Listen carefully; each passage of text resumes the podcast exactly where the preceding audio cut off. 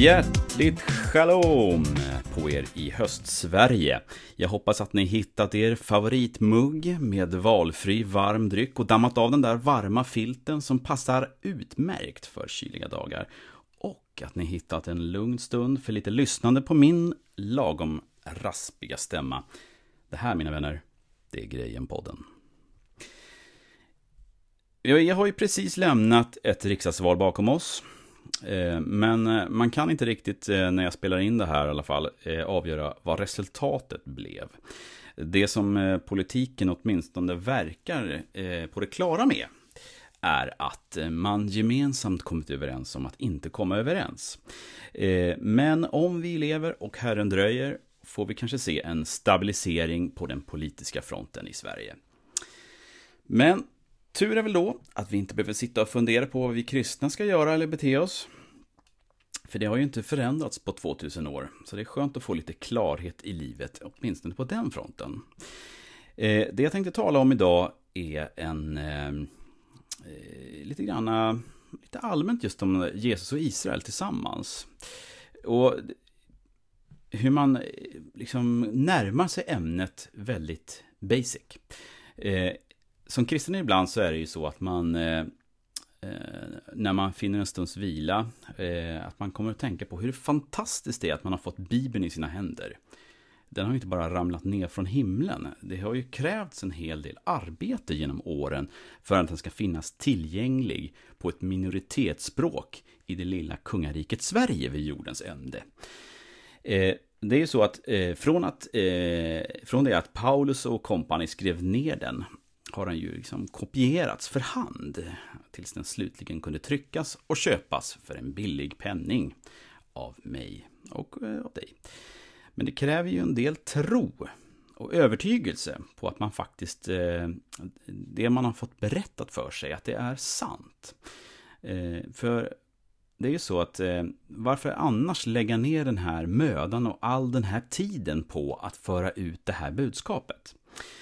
Jag tänker speciellt på de eh, eh, första kristna som blev förföljda och dödade för sin tro. Eh, ja, inte alla av dem, eh, eftersom eh, några kunde ju överleva och så att säga, sprida det vidare. Men det var många som, som faktiskt fick lida martyrdöden för budskapet, för evangelium. Och vad var det då som, eh, som fick att det här budskapet om Jesus, om Guds rike, som gjorde att både judar och icke-judar kunde så att säga gå i döden för honom. Det är ju ganska besynnerligt. Speciellt eh, om man tänker på att det, det, det budskapet som Jesus har är ju inte direkt så här i människors ögon ett vinnarkoncept. Det är inte så att han säger så här, följ mig så blir du eh, väldigt, väldigt rik eller väldigt, väldigt berömd eller du, alla kommer älska dig och ena med den andra. Även fast det finns faktiskt sådana som idag eh, predikar ett sådant evangelium. Men eh, nog om det. Eh, hur som helst så, så säger ju det att eh, eh, Bibeln talar om att Jesus dog på korset, men att han uppstod igen. Och det är det som är det som var faktiskt hans sätt att bevisa att han var Messias, att han var Guds son. Att han med sin uppståndelse från döden eh, kunde liksom uppstå till ett ett nytt liv. Och hur, hur, eh, hur kan man göra det om man inte är Guds son? Och, och det är ju så att rent logiskt så skulle det vara väldigt konstigt att tänka sig att lärjungarna skulle fortsätta arbetet eh, med evangelium om Jesus inte uppstått.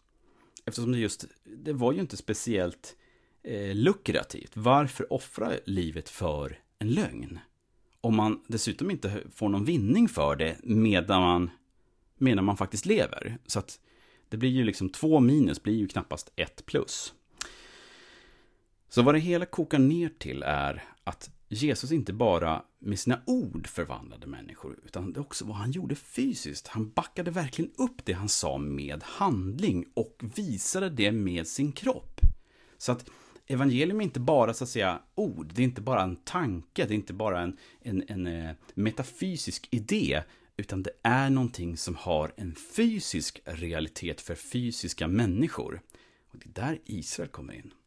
Så varför blir det då så viktigt med Israel för den som tror på Jesus som Messias?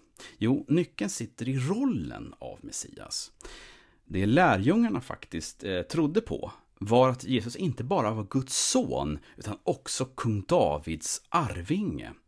Utan den lilla detaljen skulle inte Jesus vara den han sa att han var. Och det var också ytterligare en anledning till varför lärjungarna inte var, att de faktiskt var så nitiska och villiga att få ut Jesus budskap. Så det är liksom den också den anledningen att när, eh, när de stretade på, när de höll på här och, och, och eh, de facto offrade sina liv för det här, så var det inte bara för att han var Guds son, utan också för att han var kung Davids arvinge, att han var Messias och att han är Messias. Så, så om du undrar vad det är som faktiskt gör att, att det är viktigt med Israel, så är det just det att eh, Israel faktiskt tillhör vår Herre Jesus, Messias, också känd som Jesus Kristus. Att Israel tillhör honom.